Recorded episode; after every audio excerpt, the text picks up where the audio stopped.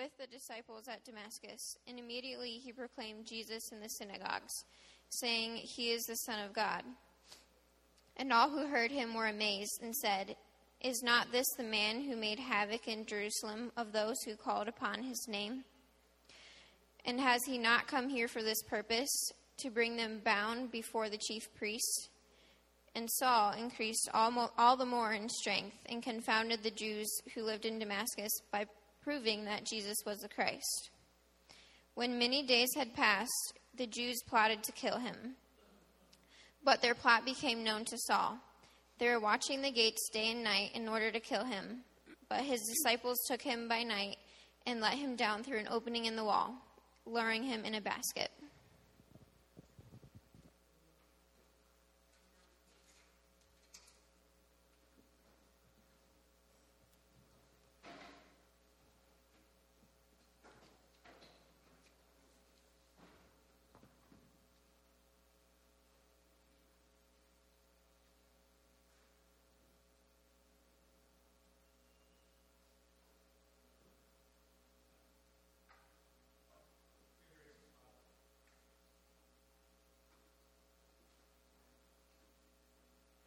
Dear gracious Father, Lord God, we just, um,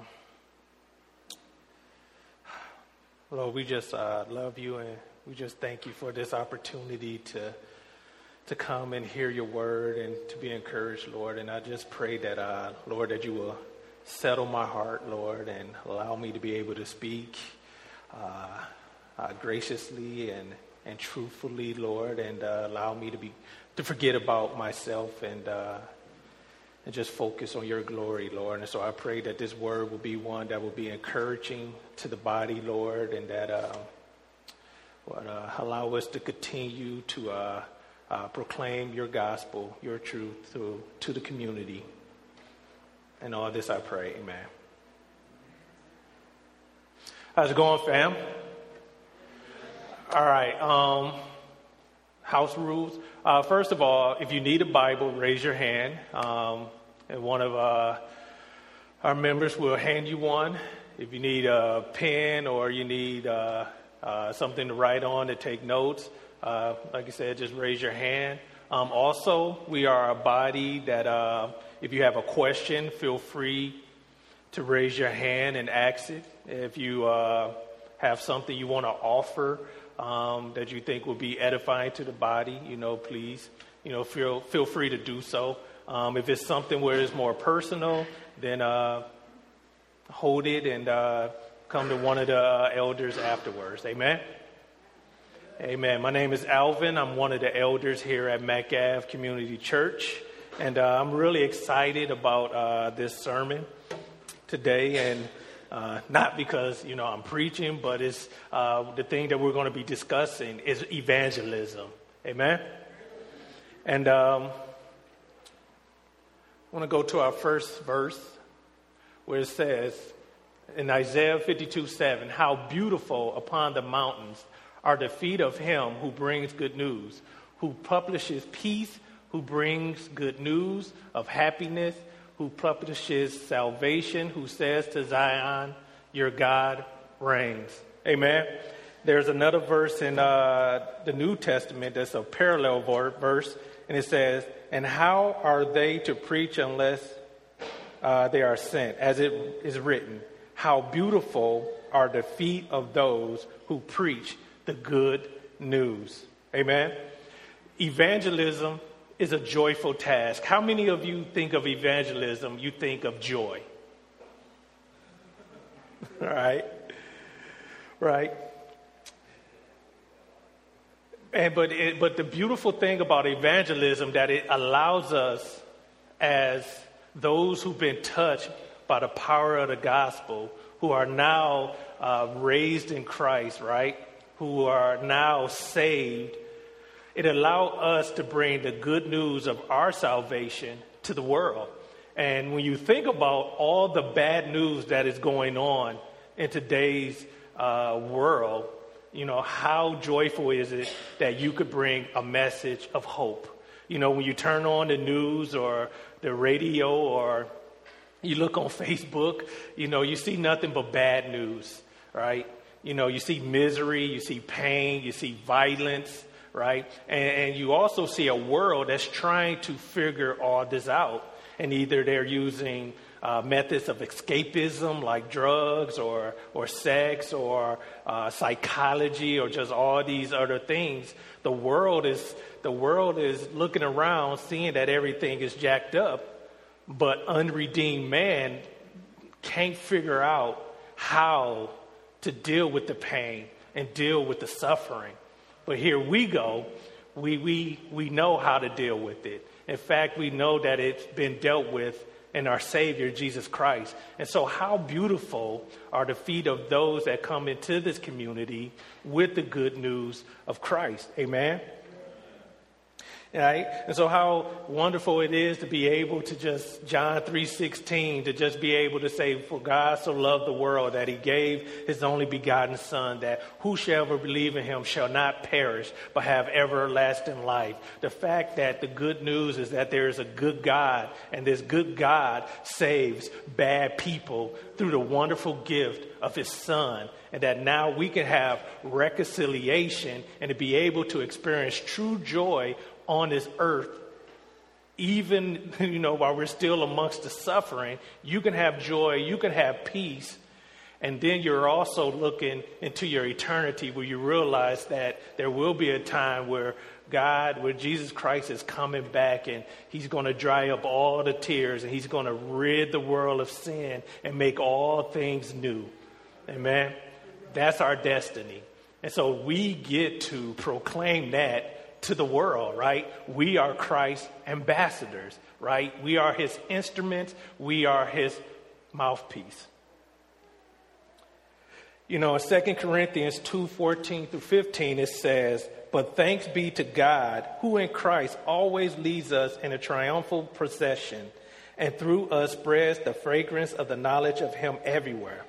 And for we are the aroma of Christ to God among those who are being saved and among those who are perishing. I love that passage of scripture because it says, as we go and retell the story of what God has done in the world, that to him it's like this fragrance, this beautiful stench. And so we as, as Christians, as evangelists, we go in a, in a stinky world, right, with the, the beautiful aroma of the gospel.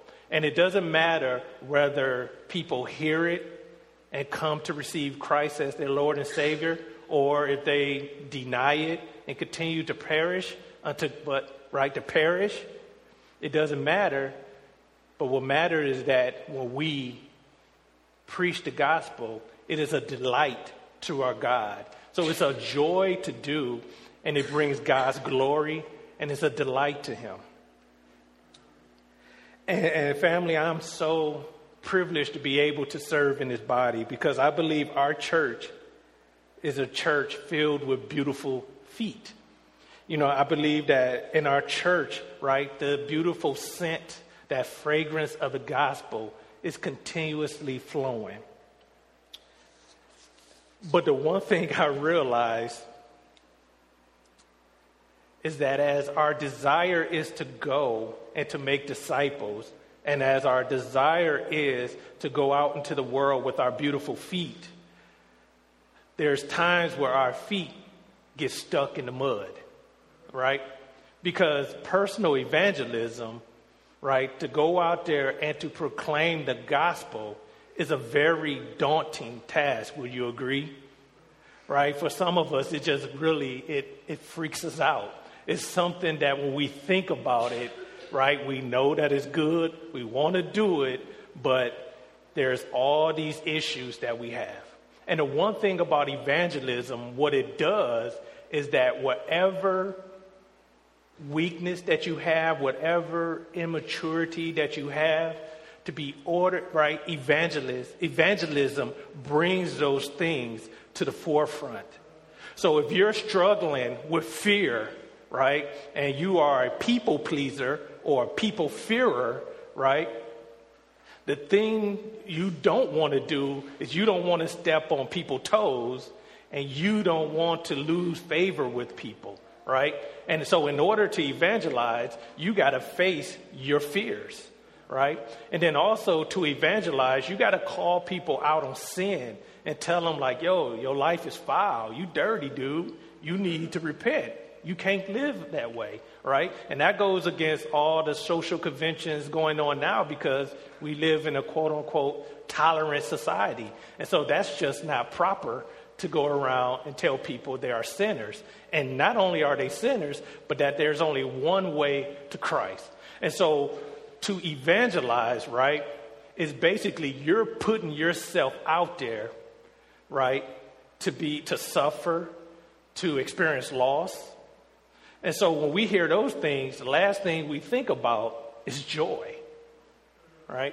And so what I want to do today is that I want to use um, Paul's entry into the ministry to kind of give us a, a, a framework on how to do personal evangelism and then prayerfully be able to encourage you to be able to deal with some of the hangups and some of the fears that we, we may have. Amen? Next slide. Next slide. Um, first of all, I just want to give a definition of personal evangelism, right? Personal evangelism is the Christian work in which we are dealing with a person's spiritual needs, particularly salvation and a one on one witnessing opportunities. And so, you know, we have those times as a church where we're out there and we're ministering and we're evangelizing together, right? And we're cool in those settings because you got your homies and you got your peeps around you. But then with personal evangelism, right, is that when we're in those one-on-one situations. Remember when Pastor Eric talked about when he talked about being in the supermarket and you know being led by the Spirit to like share the gospel with someone, right? Is those times where you're one-on-one, right, with a total stranger, or is one-on-one with your coworker or with a family member, right? That, Right, where it's just you, them, and the Holy Spirit and now you got to engage them. And the one thing I realized that in this country, right, the Bible doesn't do this, but the country does, is that there's two type of Christians. There's Christians, as you know, like everybody's a Christian, right? But then there's those people. Oh, you one of those, right? And so you could be a Christian and everybody is cool with you, right? You're a great coworker, you're a great neighbor, you're a great all these things. But when you begin to like engage them with the gospel, then it's like, oh, you're one of those, right? You're one of those zealots types. And so it's in these one on one opportunities where you got to begin to face your fears, where you got to begin to preach the gospel, right? But it's these one on one opportunities, like I said before, that is paralyzing for a lot of us. All right. Oh, could you go back one? And so now we're going to hop into our text for today. It says, And immediately he proclaimed Jesus in the synagogues, saying, He is the Son of God. Now, this immediately, this person that is going to preach in the synagogue is Paul. Uh, last week, Paul had this amazing conversion, right? He was on his way to Damascus to uh, persecute Christians, to bring them back to Jerusalem for trial. This was a man that was uh, killing Christians, persecuting them, hunting them down, right? The most unlikely, as uh, Elder Matthew said, to be saved. But a funny thing happened on the way, of, on the way to Damascus.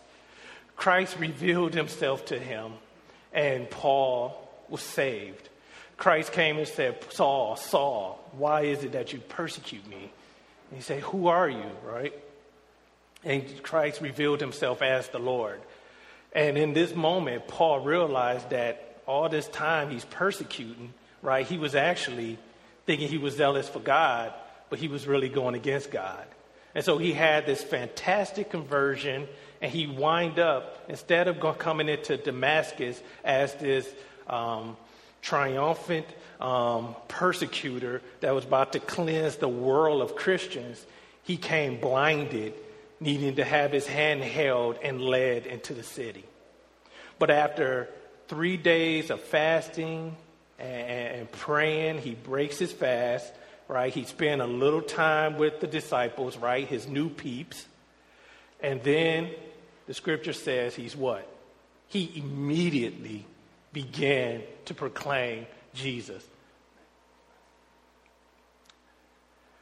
And so when I think about this particular passage, I think about the pace and the passion of Paul. Immediately simply means soon as, right? So he breaks his fast. He hangs with the disciples, right? He hangs with his new peeps. That's kind of how we see it in event, uh, see it play out in Acts. People come to Christ, and then they connect with the body of the Christ. They connect with the church. He spent a little time with them, and then immediately, as soon as he stepped, stepped foot in the synagogue, he began to preach Christ. Paul moved with immediacy, he moved with a purpose, right? How many of you have children and the thing that drives you crazy is when you tell them to do something and they take their time doing it, right? So here, God the Father told Paul, like, you are my instrument. I'm calling you to the ministry. You're going to go out and proclaim me to the world. And Paul, unlike, and I'm guilty of this, like, like as a son, delayed the parents' right um, rule, he immediately got busy. And that's one of the things that I think when it comes to evangelism, because it's something that is not that desirous to do, we wind up delaying it, right? So our testimony wouldn't be that we got saved and immediately began to preach the gospel. A lot of us, our testimony is we, we got saved and then eventually we got around to it, maybe.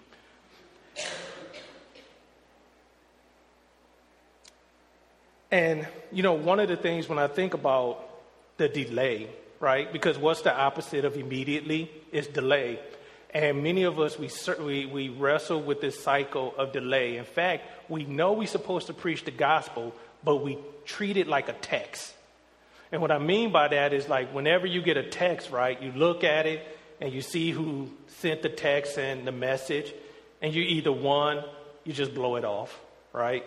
It's someone that you know is probably bringing you drama or not really talking about any about anything, so you just blow off the text, right? And sometimes we do that. The gospel is going to bring drama into your life, and so some of us we're just straight up disobedient. We know we hear the call to go out and make disciples, but we look at the text and we just blow it off.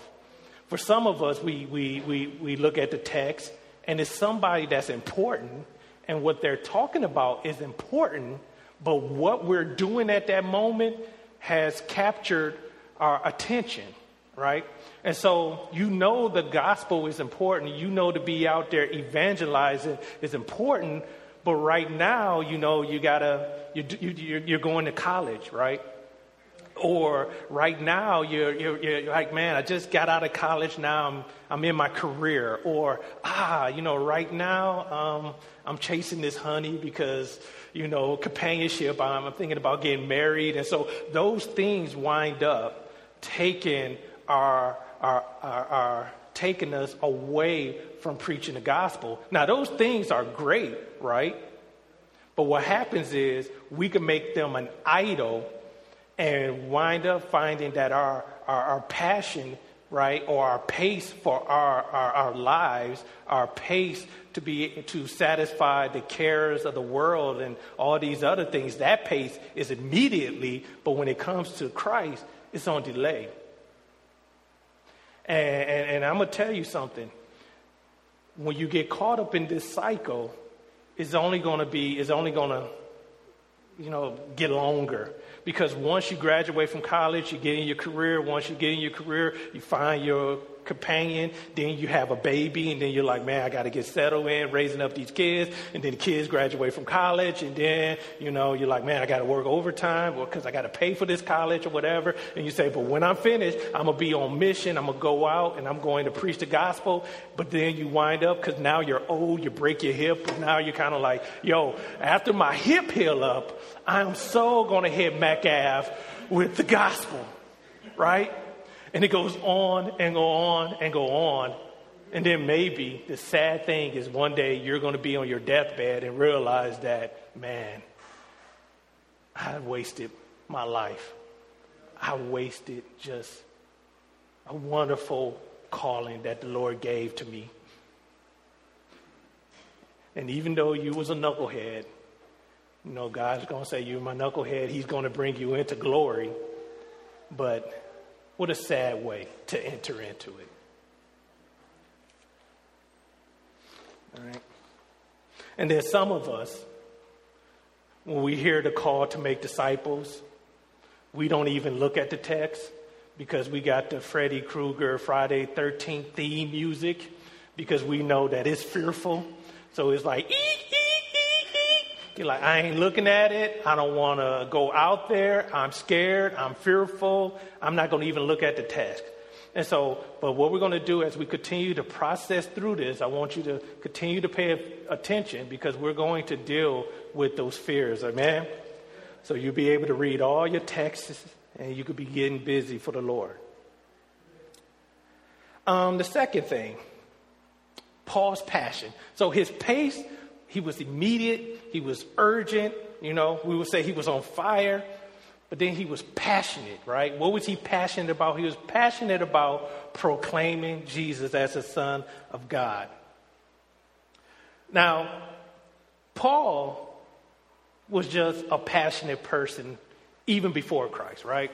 In Acts 22, 3, 5, it says, I am a Jew born in Tarsus in Cilicia, but brought up um, in this city, educated at the feet of Gamaliel, according to the strict manner of the law of our fathers, being zealous for God, as all of you are this day. I persecuted the way to the death, binding, delivering to prison both men and women, as the high priest and the whole council of elders can bear me witness. From them I received letters to the brothers, and I journeyed toward Damascus to take those also who were there and bring them in bounds to Jerusalem to be punished right? Paul was a man of great passion. But here, what we see was that his passion was misguided. But when he came face to face with his Savior, God not only redeemed his soul, but he redeemed his zeal, he redeemed his passion. Right? And that was just, you could kind of go right? And so now we read in Romans 15, 18 through 20, for I will not venture to speak of anything except what Christ has accomplished through me to bring the Gentiles to obedience by word and deed, by the power of signs and wonders, by the power of the Spirit of God, so that from Jerusalem and all the way around um, Syria, what? Uh, I have fulfilled the ministry of the gospel of Christ. I always remind myself to listen to Bible on audio so I can uh, pronounce those words. But um, and thus I make it my ambition, right? Look at that word, ambition, to preach the gospel, not where Christ had already been named. Least I build on someone else's foundation, right? That word ambition means aim. His ambition, his passion, his life's aim was about the proclamation of the gospel, about making Christ known throughout the world. When you think about your evangelistic posture, right, or someone describe you as an evangelist, would they say that you are ambitious, right? The, right? When people look at you or look at me, right, or they're saying like, man, that dude loves the Lord and everything about his life is aimed towards Christ. right? Not aimed towards careers, college, retirement, and all these other things, but that his life's ambition, his zeal, his aim, his focus is upon Christ. And so Paul goes from this misguided zeal and he is transformed into someone with a holy ambition. And, and man, I just, I pray that that will be our hearts, right? That as we are neighboring and doing our things, that we are doing it with a holy ambition. Amen? Next passage. All right. And so now this dude who was a persecutor of the Christians, right? Right? Is now preaching Christ, preaching him, at, preaching him as God, doing it passionately, doing it with zeal, and now look at the response of his old homies. And all who heard him were amazed and said, Is not this the man who made havoc in Jerusalem of those who called upon this name? right? They didn't, they, they don't even want to say Jesus now, right? And has he not come here for this purpose to bring them bound before the chief priest? Right? Before Christ, everything the scripture testifies about Paul's life, right, is violent. Right? He was just simply a nasty dude. And what the passage says about here, because now he's a transformed dude, right? And when they saw this transformed life in action, they were what? Amazed. Now, this is not amazed like, wow, this is like totally cool. They were amazed because they're looking at this man who was once their, like their man. He was their champion. Like Paul was like, he was going up the Pharisaic ladder. He was doing big things, right? He was zealous, more zealous than any of his peers. And they're looking at who they thought was going to cleanse their synagogue and their area of Christians. Now he, he switched teams, right? They're looking at him as a traitor, as a turncoat. And, you know, when I think about the transformed life, right, it gets a response. It creates a buzz in that person's spirit. And there's three reactions to the transform, transformed life. First of all, baffled, right? Or antagonistic. That's what we just saw here, right? But then, astonished. Acts 2 7. And they were amazed and astonished, saying, Are not all these who are who are speaking uh, Galileans. And so in, in Acts are these as the, these unlearned men are now preaching the gospel with boldness and they're seeing these signs and wonders. People are like astonished. They're amazed at what's going on. And then you got uh, praise in Galatians, and this comes from the saints. There are, there only were hearing it said, he who used to persecute us is now preaching the faith he once tried to destroy, and they glorify God because of him, right? And so, when Paul came to Christ, or when anybody comes to Christ, and he's a new creation, he is transformed. Once again, there's a buzz.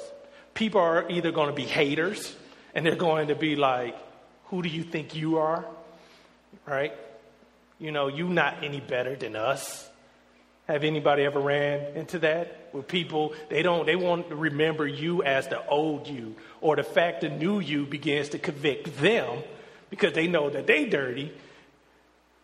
And so when they look at your testimony, they're not looking at it as something like amazing. They're just baffled, antagonistic, right? But then you got people around you that's kind of like, I, I, I like the new Alvin right? They may not necessarily is they getting it that I'm transformed or that person is transformed because of Christ, but it's something like, man, man, he used to cuss people out in a pin drop. Now he's just, man, he's just nice, right? I remember a coworker of mine. I could not stand him. He could not stand me. And, and this was before Christ. And I threatened him one day because he was just really, just ah. But then one day he just came up to me and was just like, you know, Alvin, you different. And from that moment, we were like good friends, right? Because he saw a change in my life. I didn't even recognize that people saw me that way, but he saw a change, and that was just like, man, well, praise the Lord. Like he saw something, he saw God working in my life. So he was astonished, right? Didn't accept Christ, but at that moment, he was astonished. But then, like when we see the transformed life, we're praising the Lord, right? And when they heard that Paul, right, this is almost like the head of ISIS who is killing Christians right now, come to Christ, right? And not only he comes to Christ, but he's fired up and he's zealous, right? And word get to the Christians who flooded out the country, who are now refugees, they hear it and go, whoa, our God is amazing, right? Our God is sovereign. He's powerful. He saved that dude. Get out of here. And how much would that drive you to want to go and proclaim the gospel even harder? You know, one of the things that I. Go to the next one. Up, go down. Oh, I didn't put that on there. One of the things, anybody know the church model? Real quick, do you know the church's model? Pastor Eric, do you know? No, I'm joking.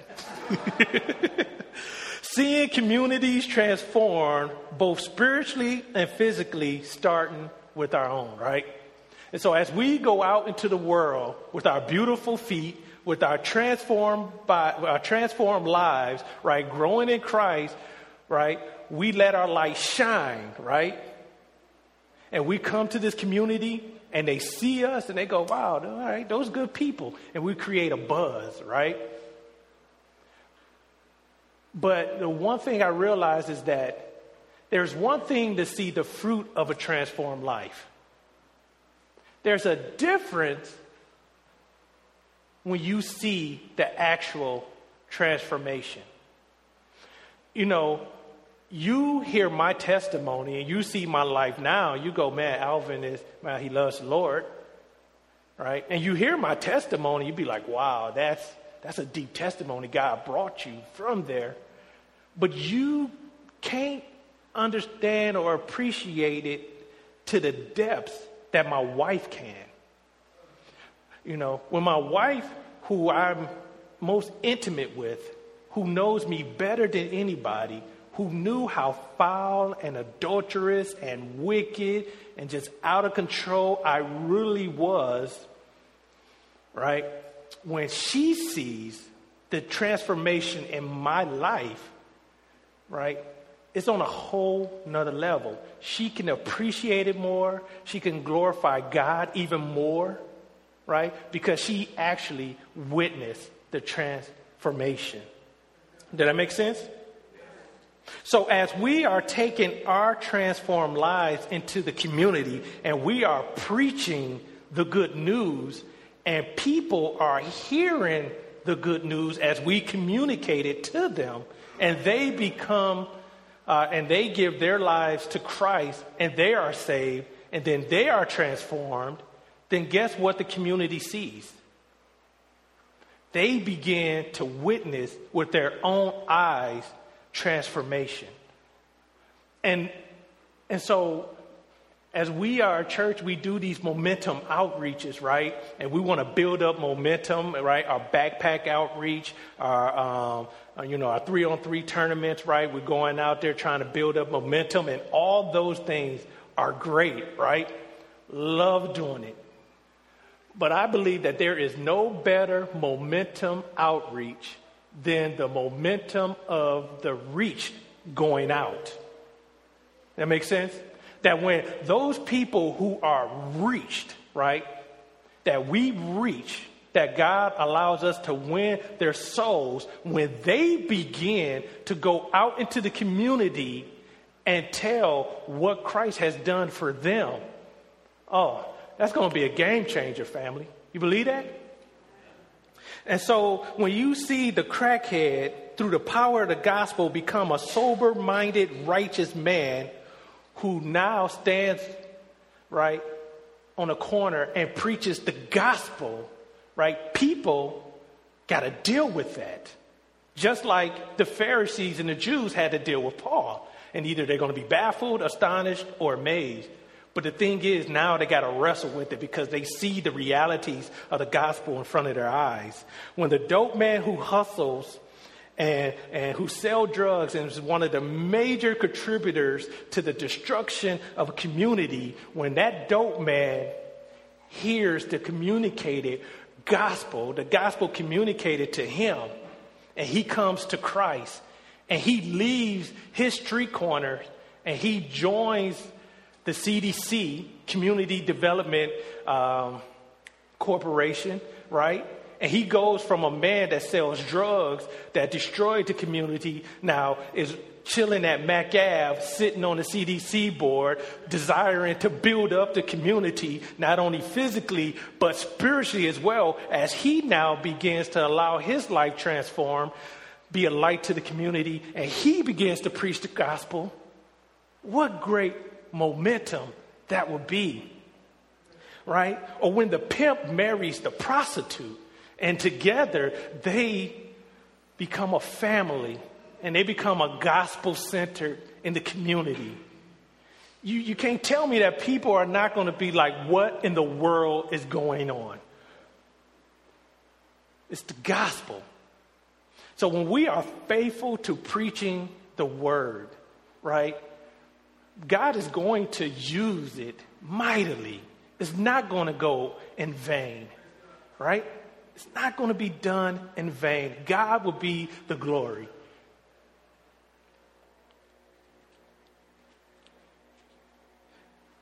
Next, right? So we talked about Paul's pace, his passion, and now we're going to talk about Paul's disciplined life.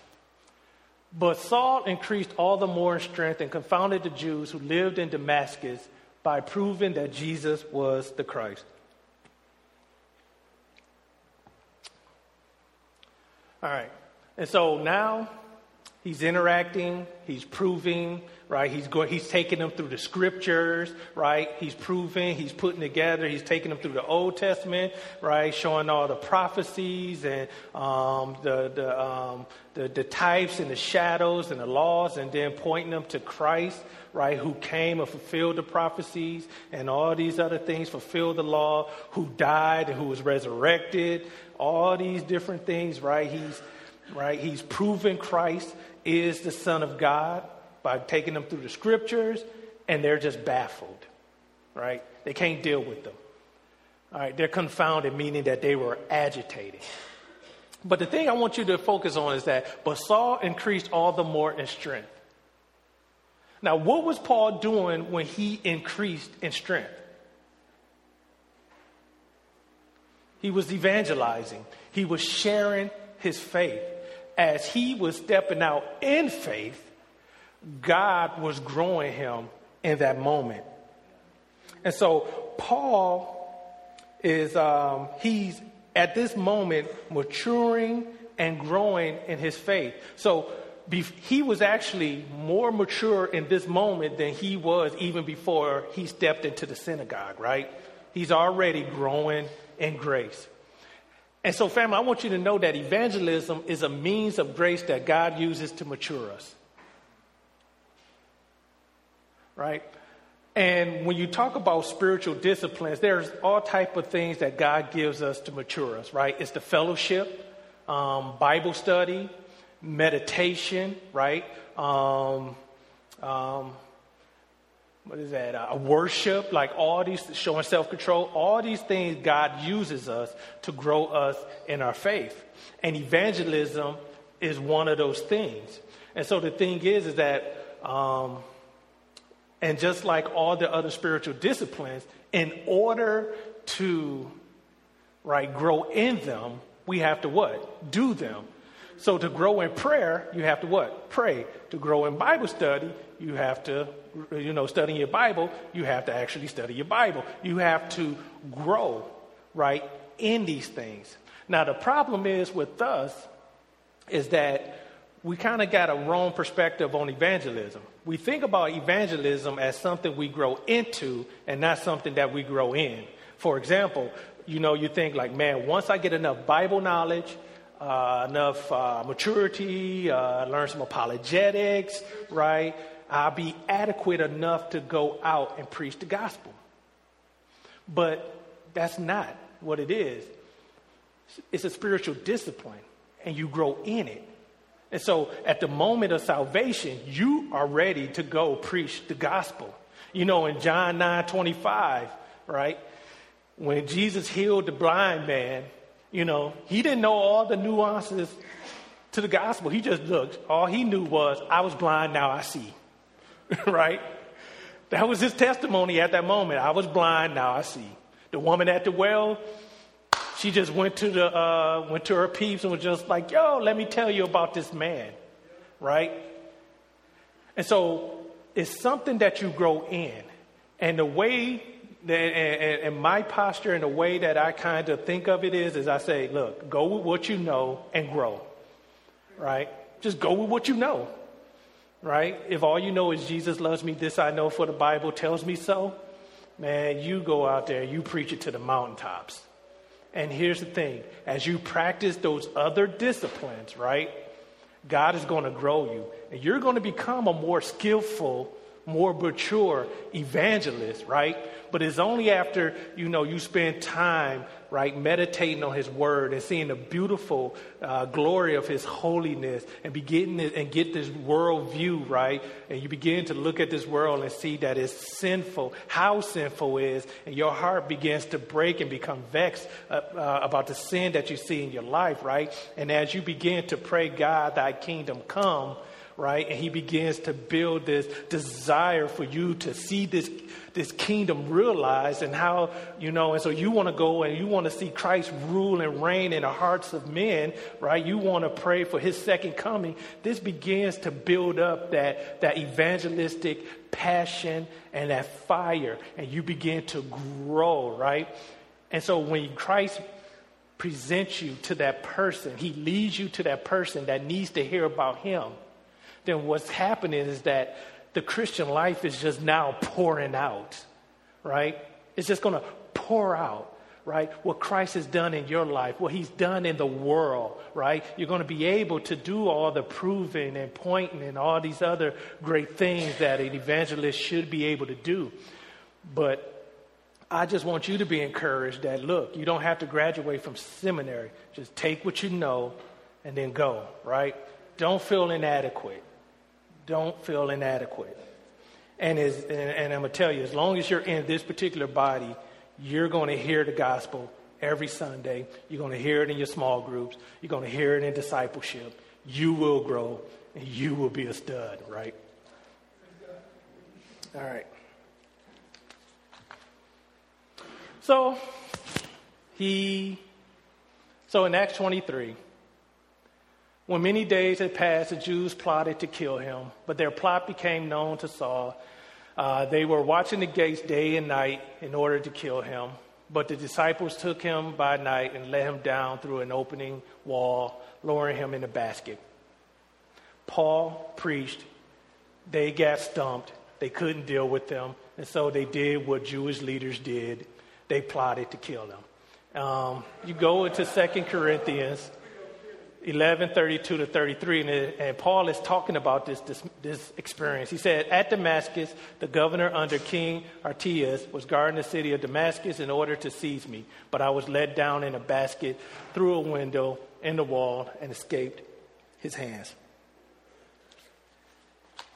Um, so basically, what the Jews did was they wanted to plot Saul, they wanted to kill Saul and they wind up finding that they had a common enemy right, in King Artias, because somewhere in this narrative that we're talking about, and we don't know if it's if it happened between Acts uh, 9, 19, and 20, or between Acts, uh, what is it, uh, 20 or 22, somewhere during this whole time, Paul dipped to Arabia. And there is believed that, you know, he might have had some time uh, communing with the Lord and kind of reflecting on what's going on. Um, but, you know, I'm not quite sure. But whatever he did, he seemed like he got the officials upset. So, more than likely, knowing Paul, he went there preaching the gospel. And so now the king is annoyed, the Jews are annoyed. And isn't it just funny how every time the people begin to hate Christians, they go run to the government, right, for help to deal with the Christians? It happened with Jesus. It happened with Stephen, right? It happened with, now it's happening with Paul. All right. Next slide. Right, so we talked about his passion, and now we're going to talk about his suffering. Because what this was to Paul was this was the Christian wake up call. I remember as I grew up, I always heard this term, you know, you're going to get a black wake up call. And really, what that means is, is that one day you're going to grow up and you're going to realize that you're black and you're going to realize the reality of being black. You know, and so what happens is me growing up in Detroit where I am in the majority, right? You know, it doesn't really hit me. I hear, I, I read the history and all these other things, right? But I'm around my peeps, I'm in the city. But then when I grew up and I stepped out that city and I was no longer in the majority, I was in the minority, then guess what? I, I got that wake up call when I got pulled over for being black. I got that wake up call when I wound up going to a, a college, right? And automatically people assumed I was thug, right? Because I was from Detroit and I wore my hat to the side, right? At that moment, I realized, like, wow, I'm black and this is what I, I have to face with. Well, it's no different. I went from being a black man to being a Christian man. And so at some point, you're going to get this Christian wake up call that you're a Christian and the world don't like you. And Paul got this because now Paul is about to face his suffering.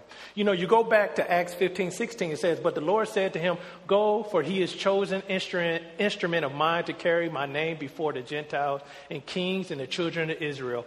For I will show him how much he must suffer for the sake of my name. And so now Paul he already is dealing with the Gentiles. They're coming down on his head. King Artias, the children of Israel, they are now coming down on his head, right? And this is only the beginning because now when we go into uh, the next uh, verse, we find that uh, 2 Corinthians 11, 23 to 27, we begin to see when Christ said that he's going to suffer all that he has to suffer.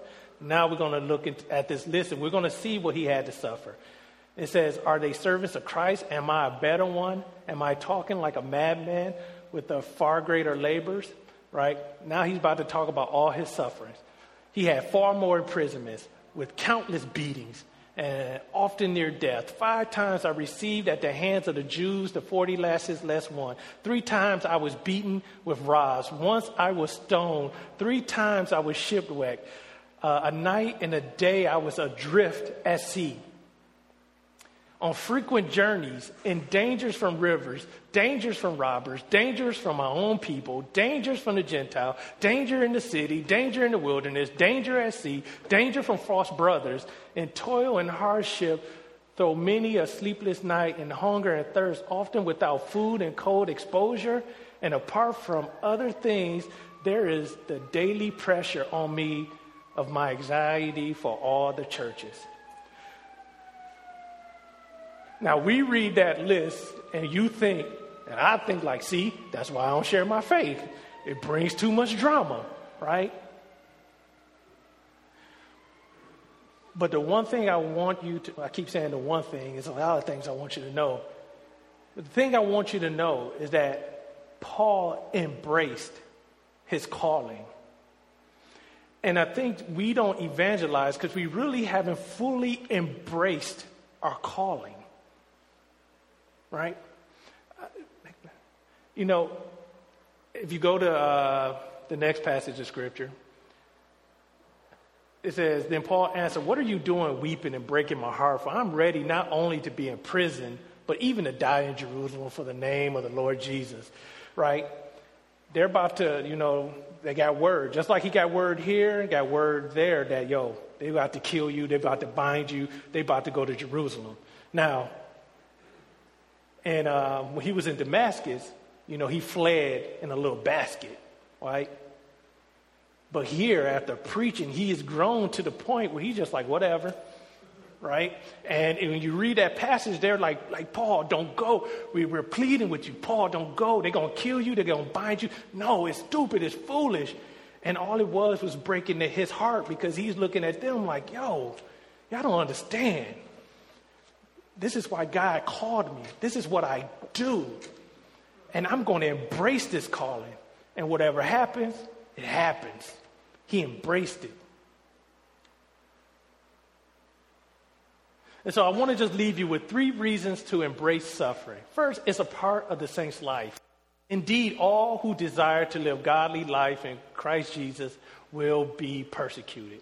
Uh, for now on, let no one cause me trouble, for I bear on my body the marks of Jesus.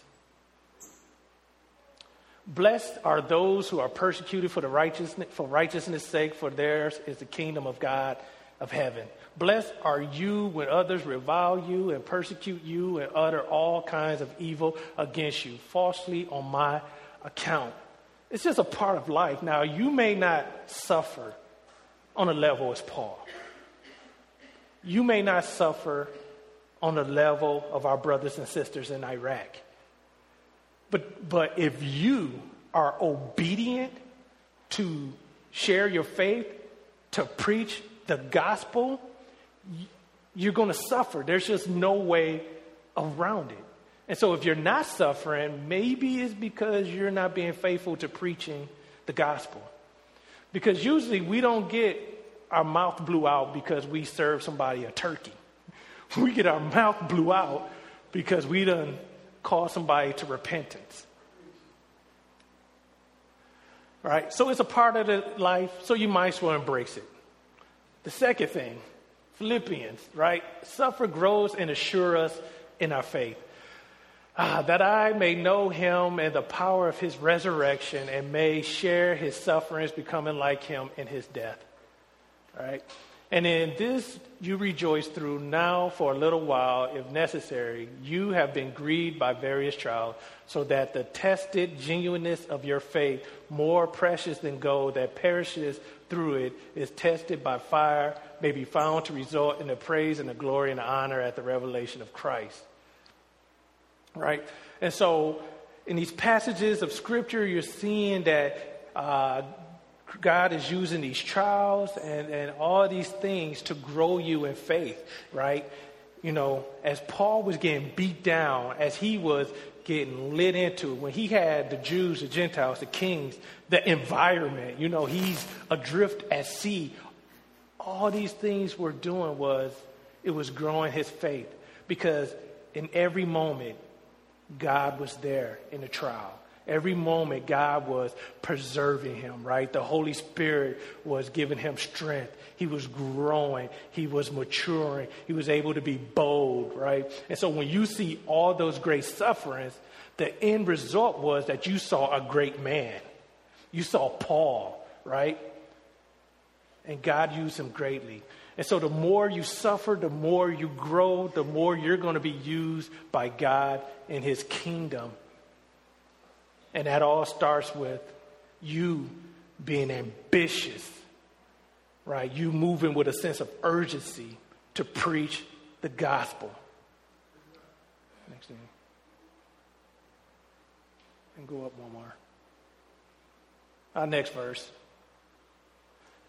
And then it prepares us for eternity. For I consider that the suffering of this present time are not worth comparing with the glory that is to be revealed in us. Right, next verse. Resist him firm in your faith, knowing that the same kinds of suffering are being experienced by your brotherhood throughout the world. Right?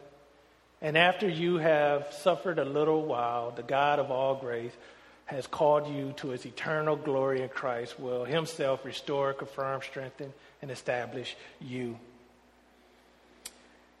Paul embraced his calling, and he was able to embrace his calling because his eyes was on eternity. Heaven awaited Paul. No matter how much pain he felt on this side, he knew that it was just going to be that much glorious when he was face to face with his Savior. Man, how beautiful after living this life, after suffering greatly, right? After all the sacrifices, moving to the hood, sacrificing career opportunities, sacrificing um, overtime, sacrificing all these things, having to deal with men who, who hates us because of the call of Christ. And at the end of that, you go home to glory and Jesus there going, well done, good and faithful servant. Right? It just leaves you speechless. So, family, I just want to encourage you to go preach the gospel. Go with what you know. And God is there. And we're together, right? We, we're going to suffer in community because as we shine the light to the world as a church, right, the community is going to see it the beautiful thing is that they're going to be at MacLit and they're going to hear uh, Christian uh, read the gospel Bible story, right? And then they come into the hood and move next door to Matthew, and then he's proclaiming truth. And, and then down the street, they may see one of us preaching the gospel. Over here, they're going to see this transformed life. I'm telling you, it's going to be on and popping in this community. The 48214 man, I'm just praying that God will bring revival and that the world will see that, man, it's not about just building houses and, and all these other things. But when they see spiritual transformation, man, just imagine God doing something historical here, putting our names in the history books. The revival, the Mack Ave revival. And I pray that people won't remember us, but they just know that God moved in a mighty way in 2014.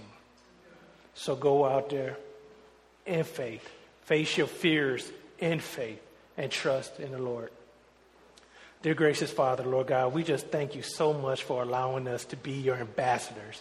Lord, we thank you for taking our ugly feet and making them beautiful, Lord.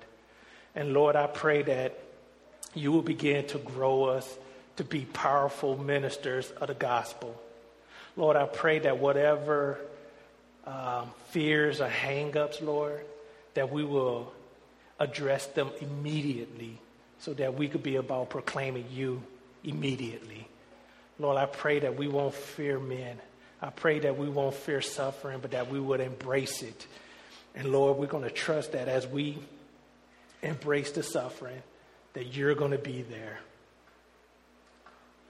And so, Lord, we love you, we honor you, and may you and you alone receive all the glory. Amen.